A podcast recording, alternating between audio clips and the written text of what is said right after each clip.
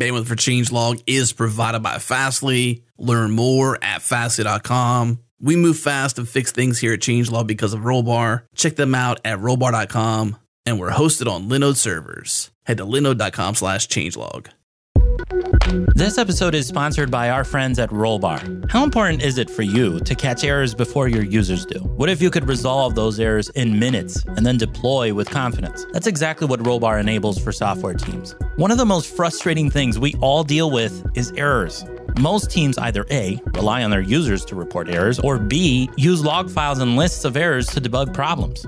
That's such a waste of time. Instantly know what's broken and why with Rollbar. Reduce time wasted debugging and automatically capture errors alongside rich diagnostic data to help you defeat impactful errors. You can integrate Rollbar into your existing workflow. It integrates with your source code repository and deployment system to give you deep insights into exactly what changes caused each error. Give Rollbar a try today at no cost to you. No credit card is required. Our listeners get access to the Bootstrap plan with 100,000 events for free for 90 days. To get started, head to rollbar.com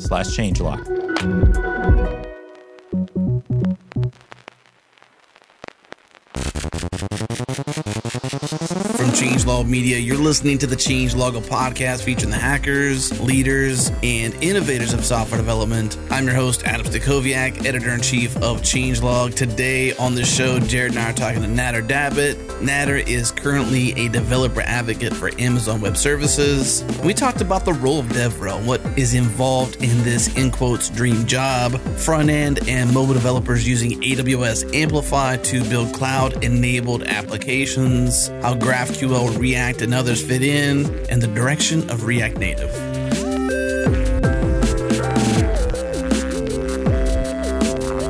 So, Nader, you're a developer advocate for Amazon Web Services. I think developer advocate, at least for me, is kind of a new position or it's a burgeoning position. We're starting to see them pop up all over the place. What does it mean to be a developer advocate for AWS? What's that all entail?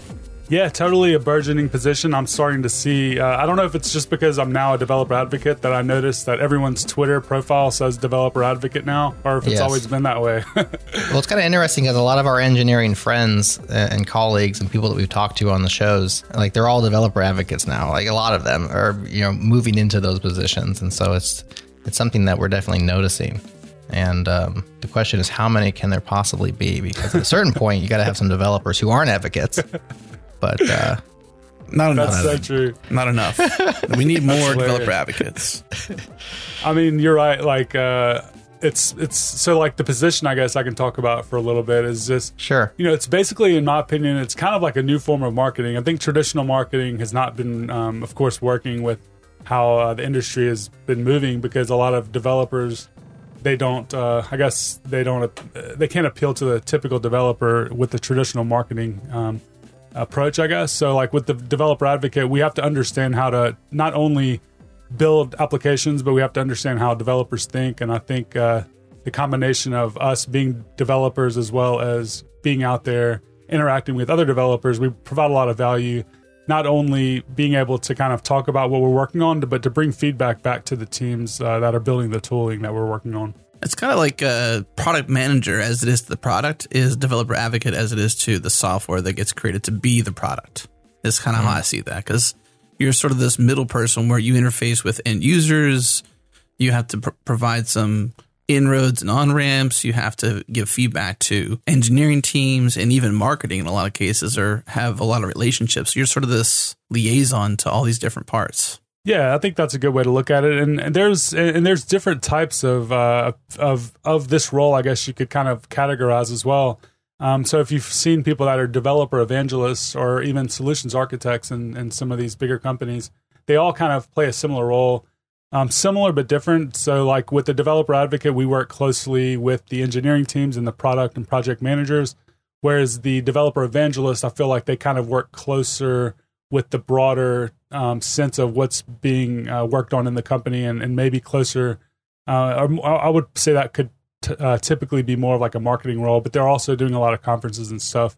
And then solutions architects would be people that are kind of working closely with customers, but they're also writing documentation and blog posts and um, and bringing feedback back to the teams. It's interesting to see a distinction between advocate evangelist and architect, solutions architect at least. So what's what's DevRel then? So the other one we hear is DevRel, like DevRel developer relations. Is that another name for the same thing, or is that a, a different thing altogether?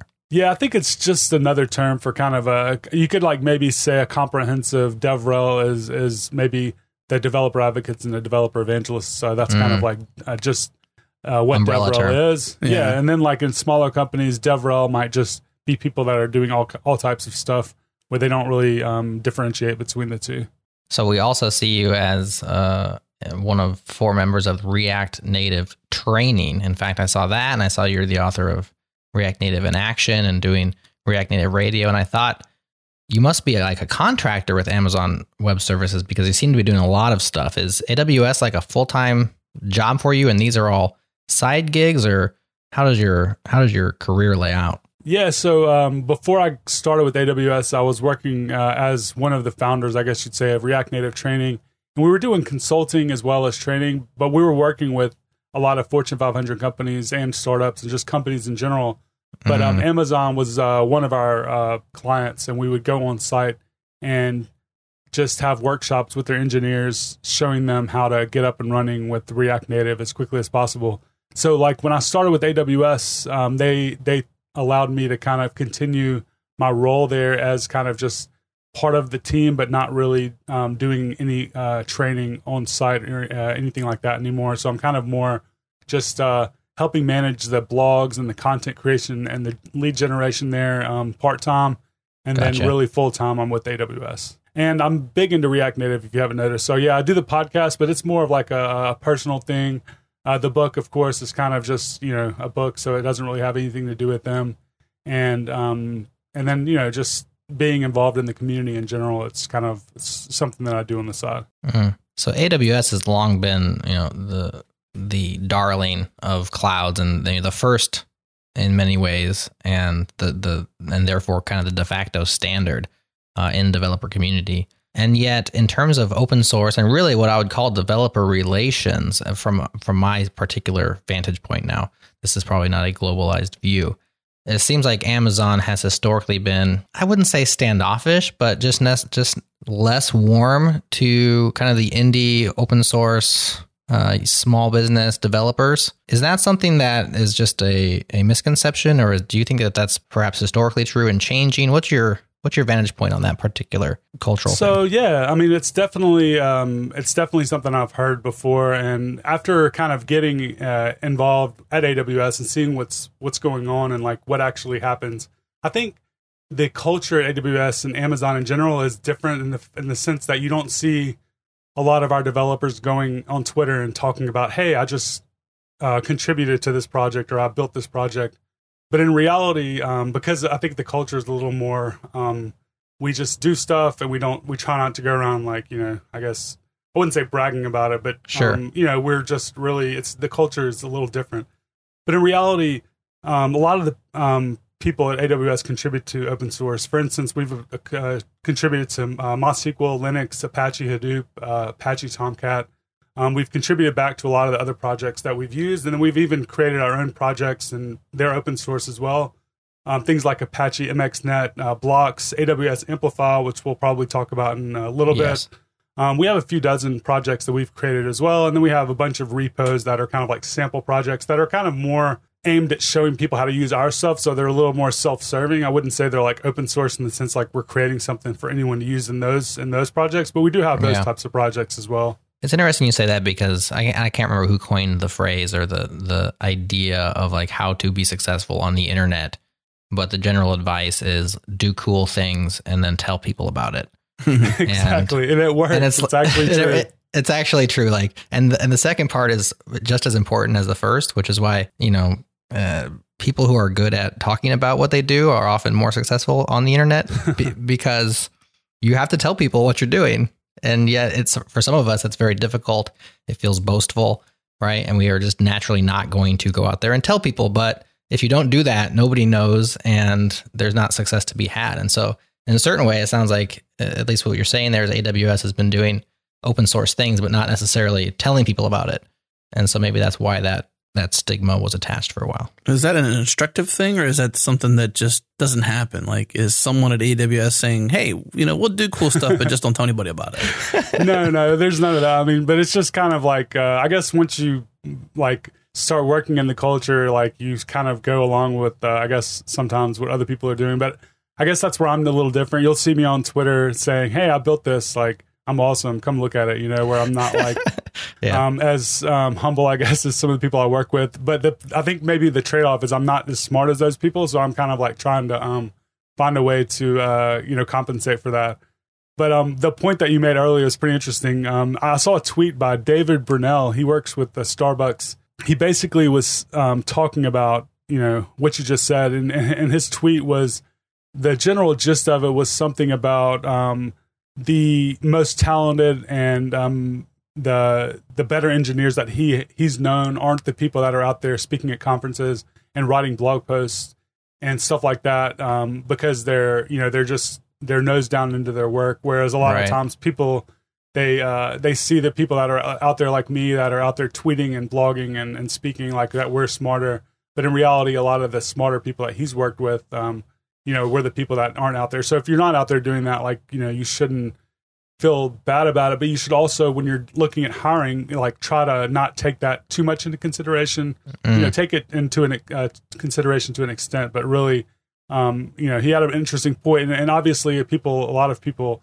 um, thought it was a, a thoughtful uh, tweet because he had a lot of interaction and there was a lot of cool discussion there that's interesting to to say that they're busy doing the work because that's often you know a good excuse to to not you know be boastful or to uh, be on Twitter sharing all the different things. Like if you're just too busy to do the, hey I've built this cool thing or whatever, like because you're just too busy doing the work. That's it's a good problem to have.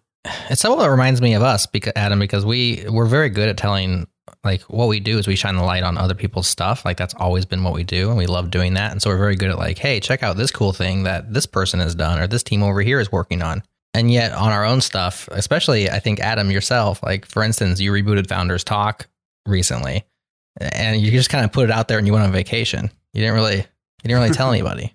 I mean, I, I put out a, an episode that said, "Hey, it's coming back." Isn't that not enough? like you're right, though. I mean you know, no, but I don't think anybody has it like perfectly down. But like, what what am I supposed to do? Should I like go from the rooftop? Should I do a blog post? Do a guest post on somebody else's really popular blog? I, I guess you could do all those things. It just depends on what your goals are. I guess I would just be happy if people found it and was like, "Sweet, it's back," and and like told their friend. That would be happiness for me. Sure, of course, you know, if we got ten thousand new listeners, that'd be great too. But right, you know, I guess how far do you push the boundary of of like marketing over saying what you do? It is tough, isn't it? And and sometimes a lot of people that are trying to kind of find you know find the balance there. It's it's it's hard to go out there and do that type of stuff if, if you're an introvert or if you're just not used to it. It just feels weird, and sometimes it feels markety a little bit if you don't have a, a voice that you kind of um, are comfortable speaking out with. And and for me, it's been really tough to go on Twitter and talk about personal things. Like I'm, okay, I feel like I'm okay with talking about technical things, but when I when I talk about personal things, not really like personal things being like you know like um, I had a fight with my wife or something like that, but more like hey, I bought this cool thing like on on Amazon, like look at it, like you know that type of stuff. Whereas I feel like people um, that are successful as far as generating like large uh, amounts of followers and stuff like that. They they they do a really good job of being personal and but also mixing technical there as well. Yeah. Well, here's a here's a case in point for you, Nader. So, um, AWS Amplify. This was not something that I had ever heard of. Adam, had you heard of AWS Amplify? No. Okay. And then until you came on to our Ping repo, which longtime listeners of the show are well aware that we have a, a repo on GitHub called Ping, where anybody can just come and give us ideas for for show uh, for shows. We used to also take news tips there. We don't do that anymore. You can actually go on changelog.com slash submit and submit your news. But for show ideas, it's Ping. And that's been a place where we found lots of awesome shows. Not very many people, but some will come on Ping and actually say, hey, you should have me on the show. But I think that's a hard thing for a lot of people to do. And ha- having said that, you came on Ping and said, hey, here's an awesome thing, AWS Amplify. You're getting the message out there. I had not heard of it. And you said, hey, I'd be happy to come on the show and talk about it. So it, just curious if that took some guts from you, if that was a natural thing. You're like, hey, here's a here's a thing I can do, or if that was a thing where you had to like overcome a little bit of a uh, fear of rejection or that kind of idea? You know, I think I've gotten over the fear of rejection after being rejected so many times in my life for different things. It's kind of like you just get to the point where if you try enough things, you get enough uh, positive response that the negative response doesn't mean anything anymore. And you mm-hmm. stop taking it personally because I used to take really like if I would if I would like send an email to someone and they didn't respond like even in time or something, I would feel like oh like what did I say? I said something totally wrong, and like even um, you know of course like putting myself out there and, and submitting the GitHub.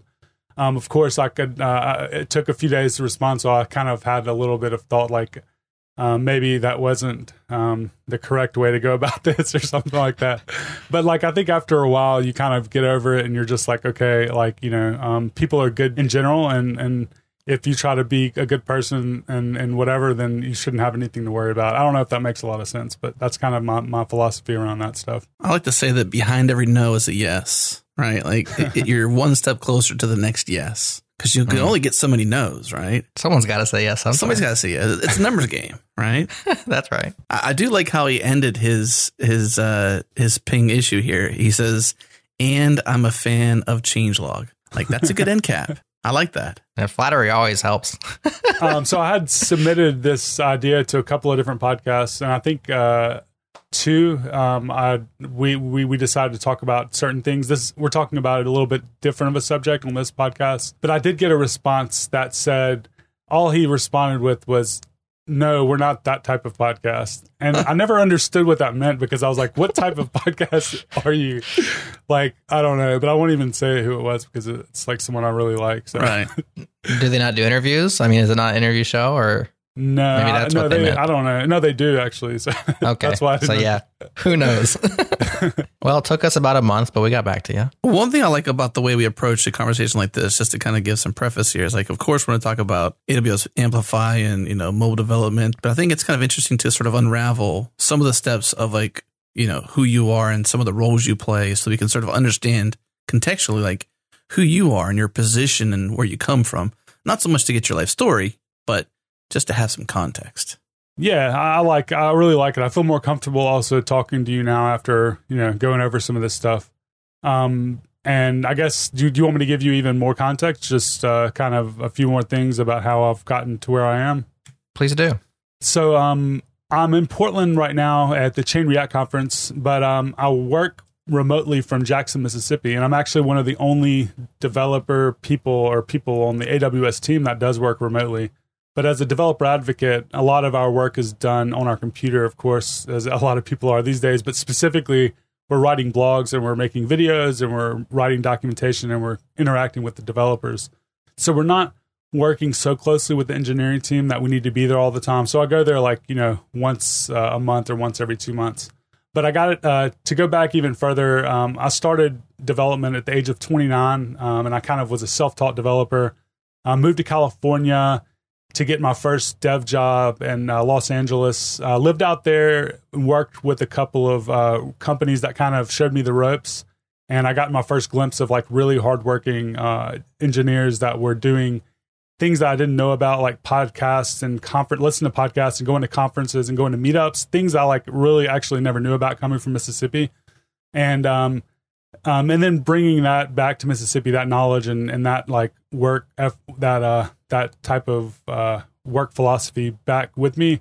I've kind of continued there, and I've done a few different um, jobs locally, working with startups.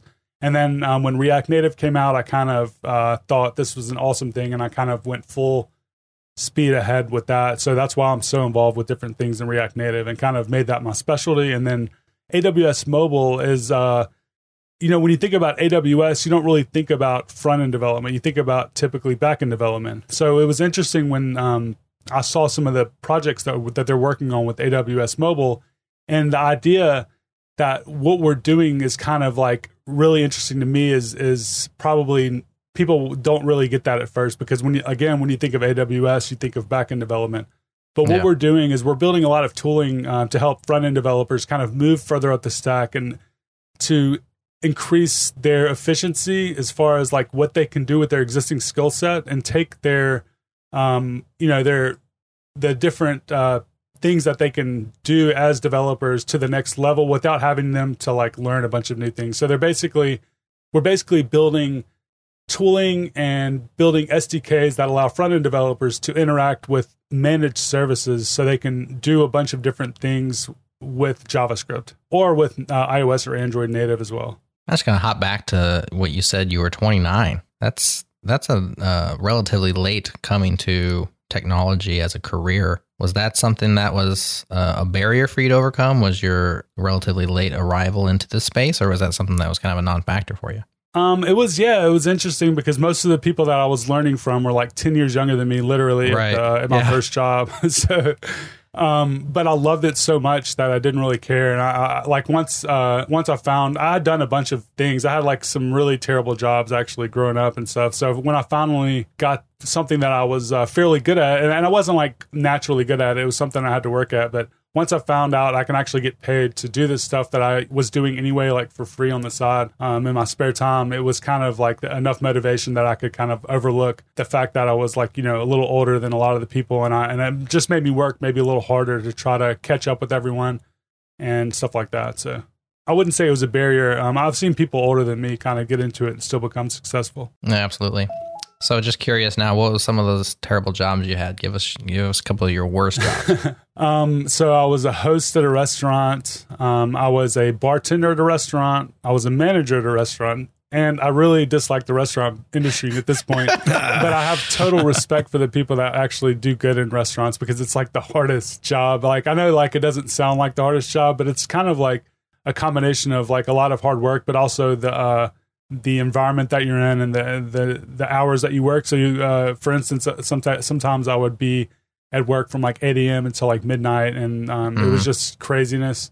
And I didn't get paid very well. Um, I was a real estate agent for uh, for a while. Um, I also did importing and exporting um, for goods from China that were um, apparel goods that were like shipped to the United States and sold wholesale.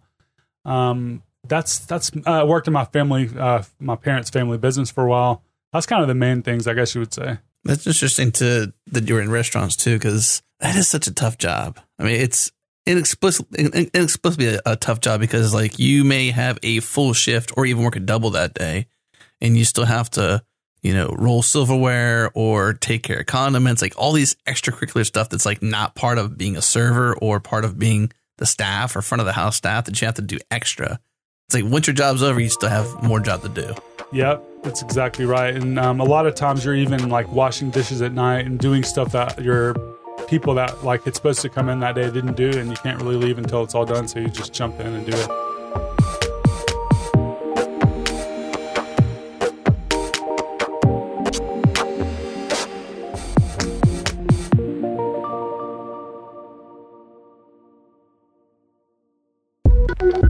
This episode is brought to you by DigitalOcean. DigitalOcean is a cloud computing platform built with simplicity at the forefront, so managing infrastructure is easy. Whether you're a business running one single virtual machine or 10,000, DigitalOcean gets out of your way so teams can build, deploy, and scale cloud apps faster and more efficiently. Join the ranks of Docker, GitLab, Slack, HashiCorp, WeWork, Fastly, and more. Enjoy simple, predictable pricing. Sign up, deploy your app in seconds. Head to do.co slash changelog, and our listeners get a free $100 credit to spend in your first 60 days. Try it free. Once again, head to do.co slash changelog.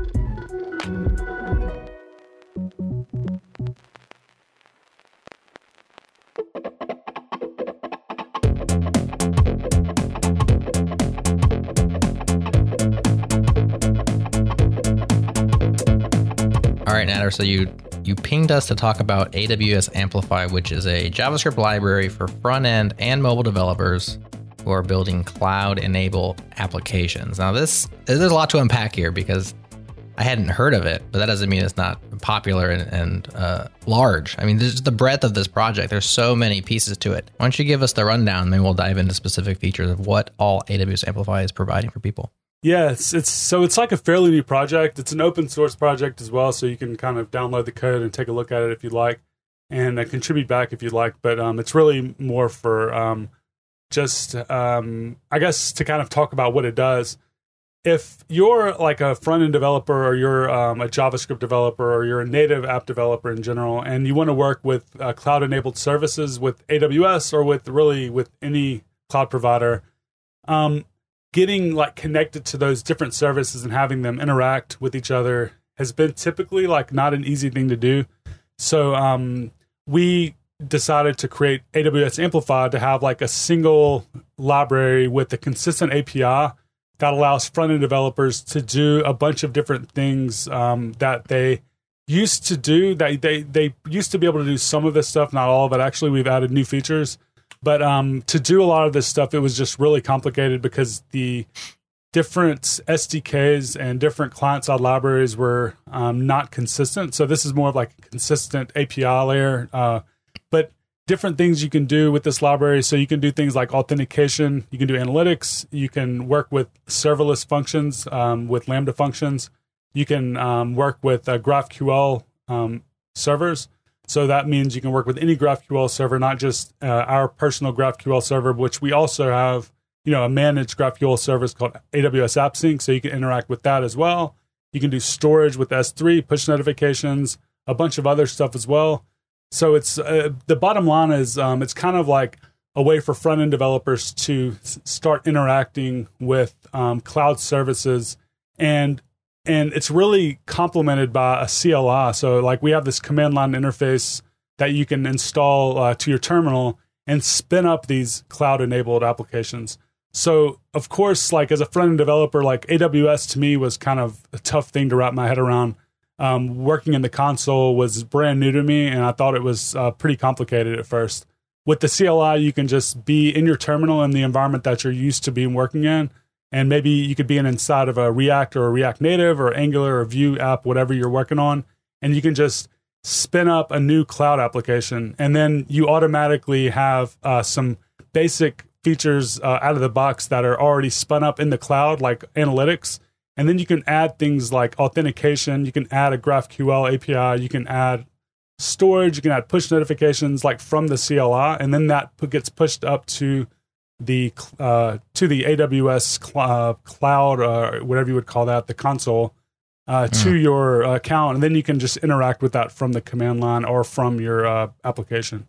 So it is a there's like an umbrella JavaScript module npm install AWS Amplify first and then what you're saying is depending on specific features that you want, like you mentioned authentication, analytics, GraphQL client, you can mix and match these. You can pull them in as as necessary using the CLI that gets installed, or is it using npm? So you install the JavaScript library, and it has all these different um, ways. This has all these different APIs. So like the AWS Amplify library has an auth class, it has like an analytics class, and has an API class. Um, so you have all of that as part of the library. And then if you want to actually create that service in your uh, AWS account from the CLI, you can just say, hey, I want to add authentication.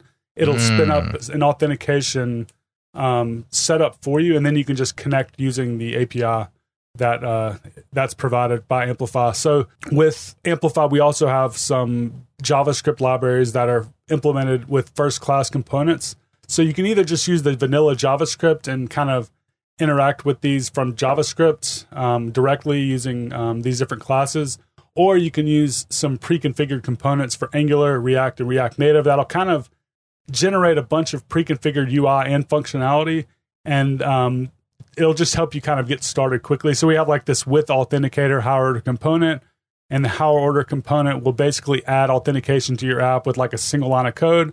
But the the uh, the deal with that is it's it's giving you like a, a pre-configured set of decisions that are made for you around your UI yeah. and stuff like that. So you end up probably uh, in the production app ripping that out and just writing it from scratch using you know just the regular uh, JavaScript. I see. So it's kind of a nice starter.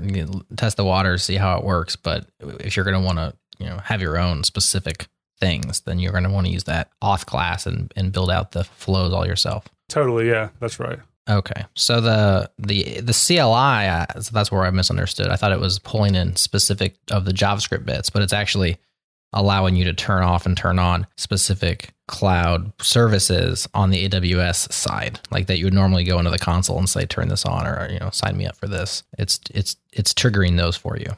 Yeah, exactly. And it's kind of like uh, it's more of like a flow that works for front end developers that are used to working with npm and they're used to working, you know, from the Right. terminal in general. So you can kind of uh, instead of having to go and learn the AWS console, you can just spin up these services from your command line. Very cool. And it's front end and mobile. So talk about the mobile side. You mentioned React Native. Is that the only way to get the, these things into your mobile applications? Yeah, so with uh, Amplify, we support React Native and web right now. Um, we're continuing to add, you know, other different um, integrations, I guess you'd say. So we've had a lot of people uh, ask for iOS and Android natively as well. So we're looking into that.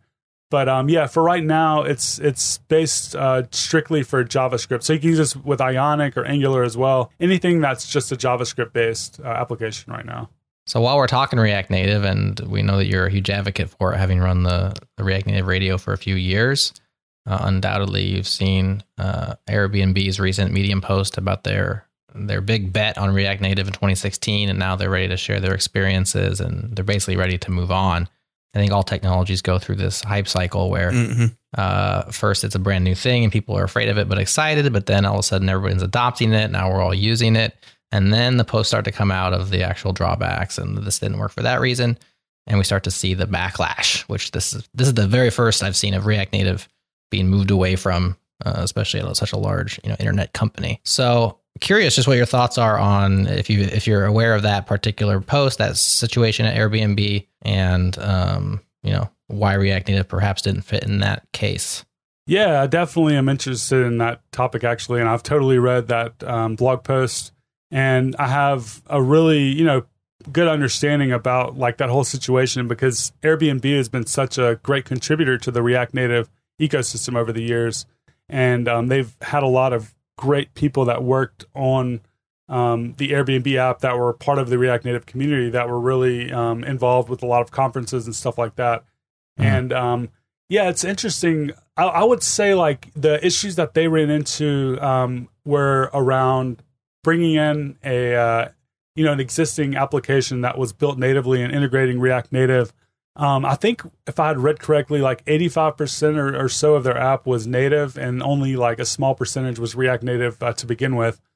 And I think that um, you know they brought in React Native. They definitely tried to make it work. Um, some of the issues that they ran into uh, were just issues that haven't had not been solved at the at the moment with React Native, and I think they just got fed up and tired with uh, trying to get uh, things to play together when they were having you know all these issues over the years, and they were such early adopters. They have probably seen even more issues than if you would pick it up picked it up today or maybe even a year from now you would see you know less issues over over time um, Mhm. and you know and, and we read i read um, a lot of into that about maybe there is um, you know some culture there with some of their native ios developers where they they gave it a shot and they're just like you know like we've we've given it a shot let's like let's just not deal with it anymore because maybe they did see these issues and as native developers they didn't have to run into these issues before um, but I think, uh, like generally, you know, around the same time that they released that blog post, uh, Facebook actually also released a blog post talking about the re-engineering of React Native, and Hmm. they made three major changes. And uh, the first is the threading model. So they're basically in, uh, changing the threading model instead of uh, each UI update needing to perform on uh, three different threads. It'll be possible to call synchronously into JavaScript on any thread uh, for high priority updates, and it'll keep the low priority um, work off of the main threads uh, to maintain, you know, good, I guess, responsiveness and good uh, performance. Um, they're also incorporating async rendering capabilities into React Native, which is going to basically allow multiple rendering priorities, and it'll simplify the asynchronous data handling. And and there were some issues around that, I believe, that they were having. And then they're also finally they're um, they're changing the way the bridge works. The native bridge is really uh, if you're bringing in React Native into a brownfield app, um, the bridge is a major part of that because you're writing a lot of code that kind of uh, that passes in between uh, native and JavaScript, and you're passing in a lot of data probably from your existing native native app into the JavaScript side. They're um, they're simplifying it and making it faster. I don't know what that looks like in in in actual um, implementation, but that's kind of the messaging that they've given. I'm really interested to see what's going to happen after they release this uh, new, Yeah. newly architected version to see if that really kind of solves some of the problems. Um, and I would say, like, as someone that works a lot with uh, big companies that are using React Native, we work with uh, with React Native training. You know, we work with a lot of these companies that are bringing in React Native right now. And in this year alone, we've seen like a 300% increase in companies reaching out for training, even now. Um, you know, companies like Microsoft, companies like Salesforce, American Express, Visa, even Amazon uh, have all reached out to us just this year, including a bunch of other smaller to medium sized companies. So when you see big companies like that adopting React Native, I think what you're seeing is yes, there's going to be situations where it doesn't work, but overall, I think the value proposition with Yeah. React Native or something like React Native, maybe it's Flutter as well, is you're still able to ship um, multiple platforms with somewhat of a, a similar, a single code base, and you're still able to save money and be efficient. There's always going to be trade offs with anything, and I think the trade off with React Native right now is you do have those issues, uh, especially um, with upgrading. Um, that's all, that's kind of a painful process, but also integrating with brownfield existing native apps. There are some issues still there. Now, what's interesting about the that series that they did is they actually did a four part series. So it wasn't just like, hey, here's three paragraphs. Uh, Yes. we're sunsetting it. They actually was pretty responsible about their position because considering Airbnb, great engineering team, a lot of clout in the space. So what they do has a lot of ramifications to other people's outlook on React Native. And so they took that responsibly and did a four part series. At the same time, and uh, some stats from that post was 63% of their engineers would have chosen React again, given the chance, and 74% would consider React Native for a new project. So it wasn't like all bad. It was just like it didn't work for them in their particular Yeah. situations. A lot of those moving on posts are kind of like hit pieces, you know, where they're they're just tearing down this Yeah. thing that they've been they've been using. And and Airbnb's post, like you said, Adam, was nothing like that. In fact, very thoughtful, very detailed, as you said, multiple part series. So you know, much respect to them for like actually laying out their their experience, and then uh, if everybody else can come alongside and say, okay, am I like them? Uh, you know, is this my experience that I'm going to have, or am I in a different scenario? So Right. it was very thoughtful. Yeah, totally. And um, for them to write five pages of a blog, I, I, as someone that writes a lot, like I could say that that guy probably spent like at least a week putting that together. so it's you know that's awesome that they did that. It's it's actually Absolutely. super insightful as well. You know, it's long when you got to think about, do I have the time to read this? then you got to think how long it took him to write it. it's like, do I really want to read five parts?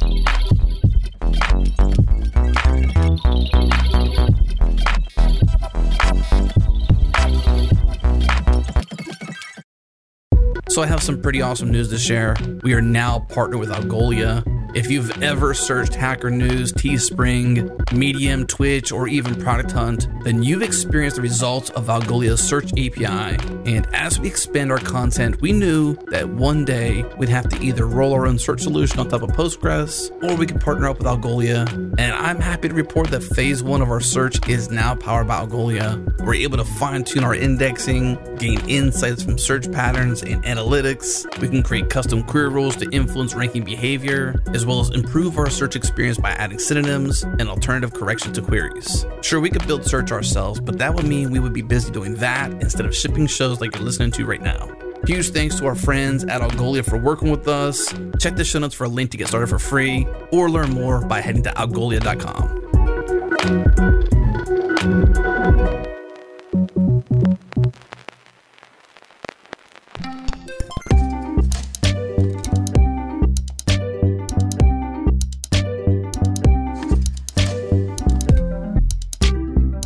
very cool that AWS Amplify can work with React Native. As you said, it can work with Ionic. You can use it with Angular. You can use it with Vue. You React, of course. Kind of wherever you are in your front end app, uh, you can pull it in. Of course, if you can use all those things, I'm sure you can use it with vanilla JavaScript. Um, the question is, is can you use it with other clouds? And I, I noticed in the README that it's built in such a way that that is possible, but it sounds like that's not like that's vaporware. That's like you guys want that to be a thing, but actually this is only works with AWS. Is that is that a good read? Yeah, it's basically our priority to make it work as well as possible with AWS, and everything else is kind of like you know takes a back seat because a lot of our customers that are working with all of our services through JavaScript applications are asking us for different features and stuff like that, and we always prioritize you know whatever the customer actually wants first.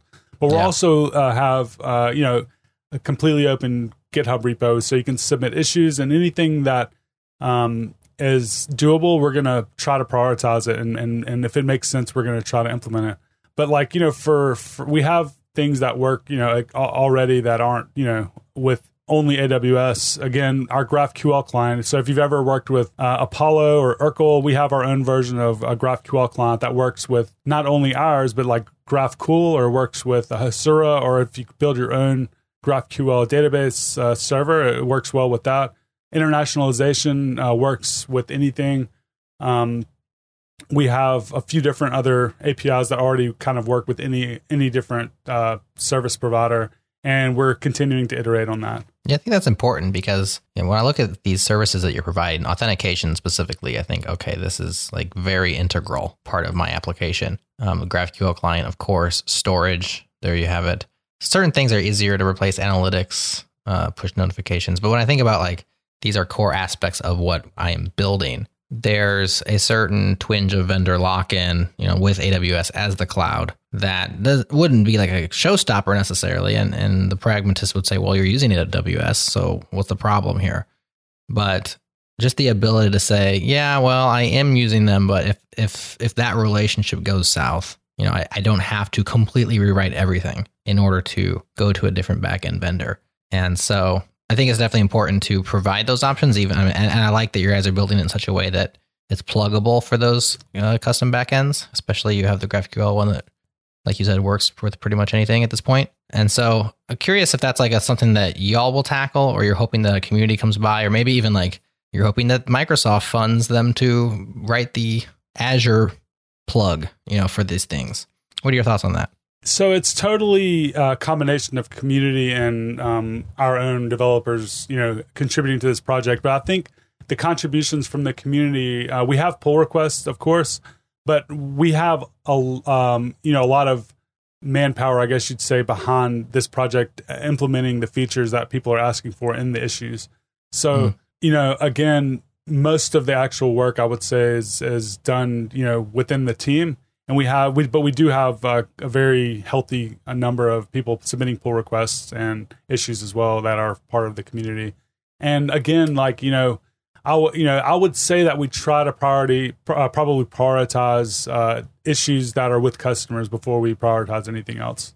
So if we have like a customer that's um, having issues maybe uh, working with their S3 bucket or their serverless Lambda function their serverless application we'll probably you know tackle that before we'll add like a new feature that works with another cloud provider. Is there like a generic Lambda connection here, like functions as a service type of a thing in this? I'm seeing interactions. I'm seeing like create conversational bots. I'm assume, assuming is using those kind of backends. But is there is there like a serverless wrapper inside this tool set? Yes. So the API category works really really well and really easily with uh, serverless. So you end up having um, you pass in the API name, and if you have a path, um, you can pass that in, and then you can just call get, post, put, delete, things like that on on that um, resource. Talk a little bit about this interactions bit. I'm just going through kind of the feature list here. We mentioned analytics, authentication, push notifications, interactions. It says create conversational bots powered by deep learning technologies. Can you tell us more about that? Yes, so that's a really interesting category. We just added that actually a few weeks ago, and um, I just posted a blog actually on TylerMcGinnis.com. He's one of uh, my friends. He's like big into the React community um, on how to do this. So, like you know, the the idea behind this is a lot of where you're seeing some applications go are around conversations, and you're seeing things like Alexa, but you're also seeing things um, within applications where you're able to kind of have these conversations with with whatever you know? And um, of course at aws we have the lex service which allows you to have or create these conversational bots with voice or with text. So what we've done is uh, with amplify we've implemented a category that just makes it really easy to interact with uh, with your service. So with um, the aws mobile cli you can spin up like a new bot um, and then you can interact with it using a couple of different components from the Amplify library. We have a chatbot component, which is a pre-configured component that already has all of the UI and the actual code written to handle the back and forth. Or you can use the interactions category, which gives you direct access. So what you would end up doing is you create your bot, you import that interactions category, and then you start sending messages to the bot.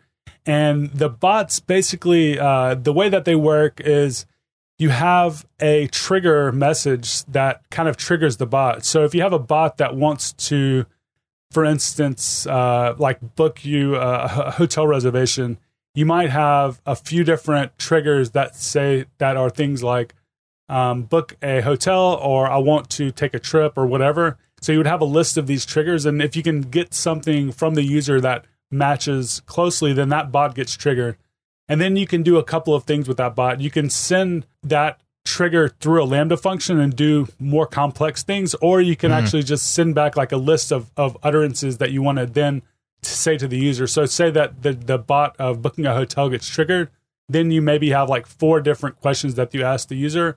So you would say things like, um, what what city, you know, what um, number of uh, people are going to be staying in the room, so on and so forth and then you capture that data and then you do stuff with it. So what you can do with that data normally would be you have some other application or some other service that you're going to be hitting with that data and then you return a response back to the user. That's awesome. That's a very easy way to get chatbots going. And I just have a meta question about chatbots. And Adam, maybe I can pull you in on this as well. Remember a couple years ago when everyone was saying like chat is the new UI and like chatbots are going to take over your world um, and all these things. Specifically, mm-hmm. Facebook. Facebook was saying that it was like was it 2016? I don't know if it was two years ago or one year ago, but like you know the round of conferences, like the it was Facebook. What's Facebook's called? Um, thumbs up? No, what's it called? What WhatsApp? No, Facebook's uh, developer conference. What's it called? Uh, F8. Uh, yeah, F8, and then like Build, and then Google I/O, and and then WWDC. You know, like that time frame. And chatbots were the rage. Like everybody was going to have chat, conversational UIs. This is the next thing. And it's two years later now, or maybe it's only a year if my memory's not serving me right. But then not, I'm not trying to knock chatbots here, Nader. I'm just thinking like large, more, bigger picture. It seems like that didn't really take hold. Like, is that really? Do we see that as a thing that's happening? I mean, you could see this happen in in blockchain technology over the last year as well, and then with AI yeah. before that. I think what happens is there's a ton of hype around something, and then people expect too much of it at an early stage. And what right. you end up seeing is like people they pile on the idea, and then they don't get the expected outcome from the hype, so it kind of falls back to the wayside. But people are slowly actually improving the technologies around these things, and then later on they are fruitful. And I think that's what you saw with artificial intelligence uh, ten yes. years ago, and now it's starting to pay dividends. And I think you saw that with chatbots where now you're actually seeing more of that come into play. It's not as big a deal as you would have thought it would be, right? Um, right. But it's still starting to play um, a role with Alexa and um, different different areas that you're seeing, and then you're seeing with uh, blockchain technology. I don't really know where that is, but I think we're like at the the beginning of this the the downturn of the initial hype cycle, and then that's going to slowly build back up. Yeah, things kind of quiet down, and people are just busy building. And really, it's tools like these and it's services and it's tooling. A lot of it's tooling to to, to put it into our us developers' hands and allow us to to more easily play with these things and build things and start with a toy app or a toy service and then think, okay, I can use this here and start to kind of uh, there's a groundswell of actual use cases that happen slowly over time.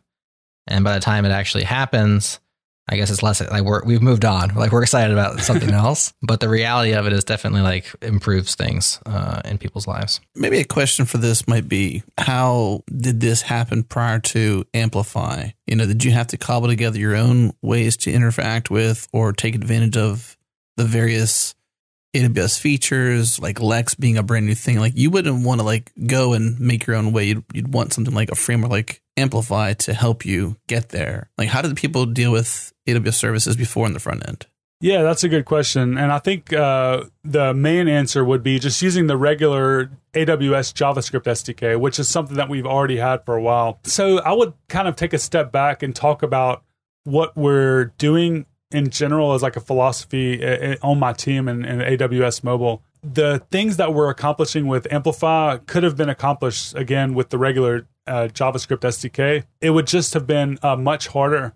And I think to use the JavaScript SDK as a front end developer, um, you could have probably gotten all this stuff accomplished. But we're building really more of like an ecosystem around tooling, not only for connecting, but also for creating these services. And what you're seeing, like when you see things like Firebase, or, or for us, it's AWS AppSync, or these other managed services like Auth0 that that offer uh, easy way to get up and running with authentication. What we're really moving towards, in my opinion, as far as like software engineering in general, is especially for front end developers. You're seeing these front end developers being able to access more and more complex functionality as a service. So instead of having to spend the time and effort to kind of understand the entire working of an authentication flow on the server and on the client and build that out and make it secure, you're betting on the fact that all these other people that are out there doing that and spending, you know, millions and billions, whatever of dollars, even bringing a managed service to life that you, that as a front end developer you can then just subscribe to. I think we're seeing a lot more of that, and at AWS Mobile, we're kind of trying to um, amplify that, I guess you'd say. but not, we're trying to like bring that to the forefront with this amplify library along with the CLI. So with an existing skill set of understanding how to work with uh, with just APIs in general, you can kind of be a JavaScript developer and build out a full stack application with only your existing JavaScript knowledge. So that means you can not only create authentication and analytics and push notifications, but now we've added this AWS AppSync um, service, which is a managed GraphQL service, which is basically a managed database.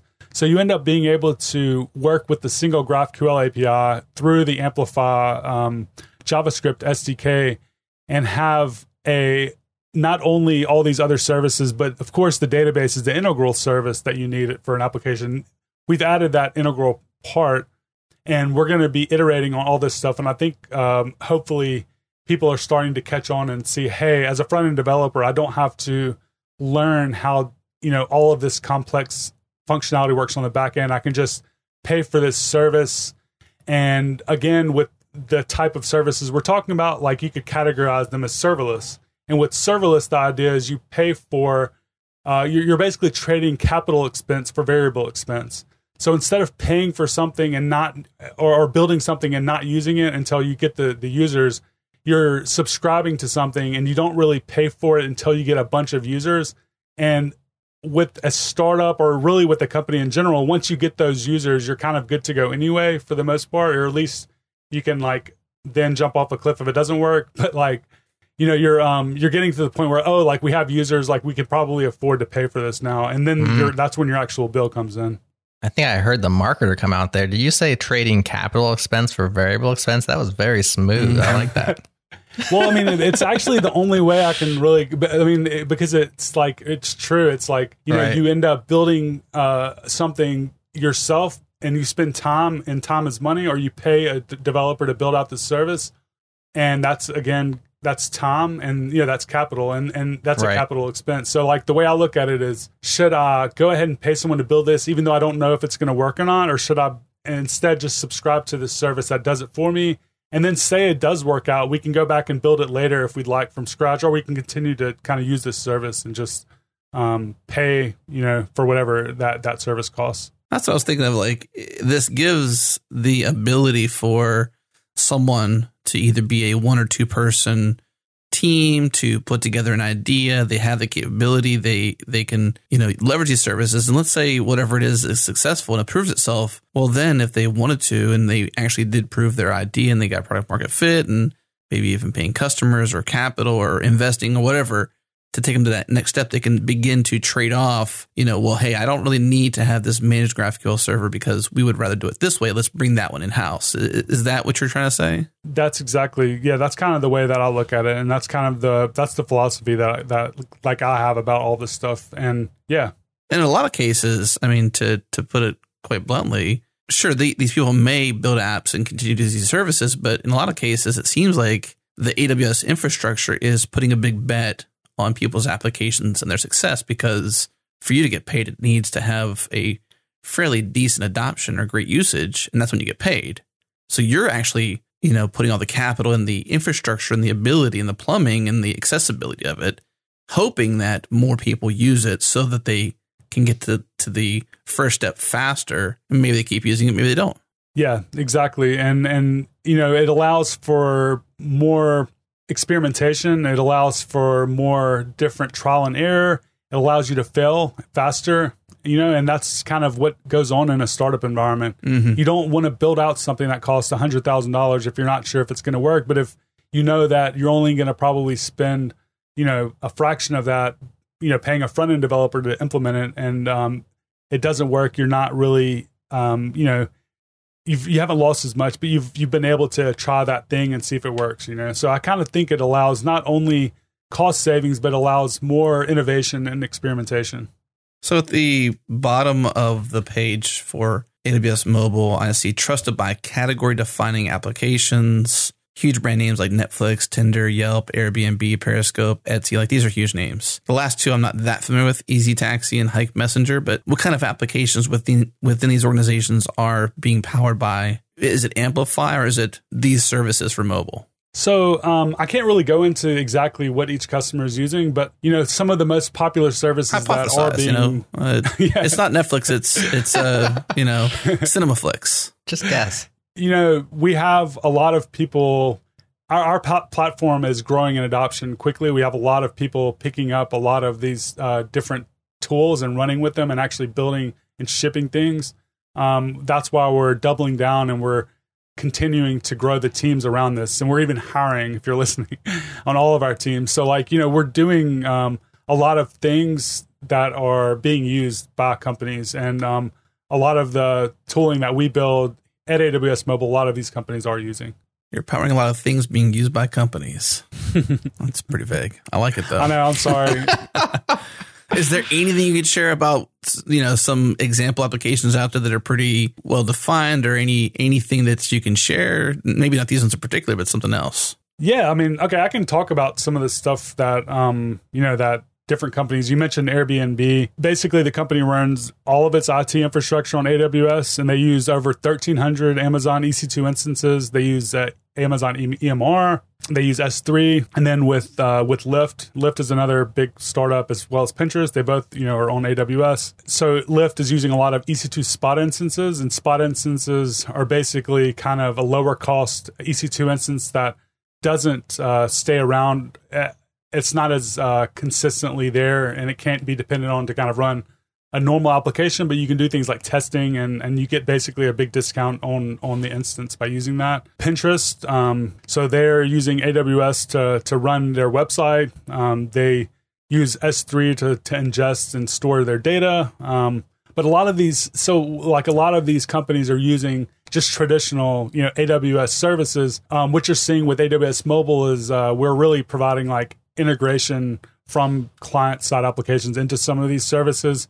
And then with uh, the introduction of our CLI, you know, to spin up new applications, and then with the AWS AppSync, that's kind of like our first main, or not really our first, but it's one of our first main services that are specifically, you know, mobile only. Like I wouldn't say mobile only, but they're part of our organization. Where's a good place you send people to to get started? What's the? I think you can get started with React. You can get started with web. What's the one you prefer people to go to first? Yeah, so just uh, I would probably just go to the docs and read just the regular JavaScript implementations, and then if you are a fan of whatever framework, you know we have sections on those different frameworks. I have a repo on my personal GitHub. It's Dabit three, and on GitHub, and the repo is awesome AWS Amplify.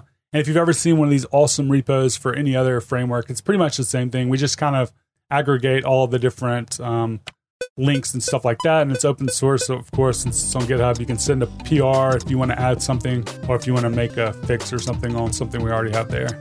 All right, awesome. We will link up awesome AWS Amplify in the. We like awesome list. Oh, yeah. Yeah. There's also an awesome AWS AppSync if anyone's interested there, too. That's kind of awesome.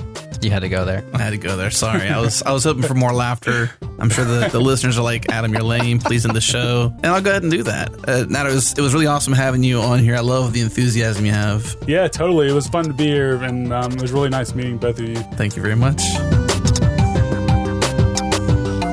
Thank you for tuning in to this episode of the Changelog. If you enjoyed the show, do us a favor. Go on iTunes, leave us a rating, leave us a review, go on Overcast and favorite it, tweet a link to it, share it with a friend. And of course, thank you to our sponsors, Rollbar, DigitalOcean, and Algolia. Also, thanks to Fastly, our bandwidth partner. Head to fastly.com to learn more. And we catch our errors before our users do here at Changelog because of Rollbar. Check them out at rollbar.com. And we're hosted on Linode Cloud Services. Head to linode.com slash changelog. Check them out. Support this show. This episode is hosted by myself, Adam Stacoviak, and Jerod Santo. Editing and mastering is by Tim Smith. Music is by Breakmaster Cylinder. And you can find more shows just like this at changelog.com or wherever you subscribe to podcasts. Thanks for tuning in. We'll see you next week.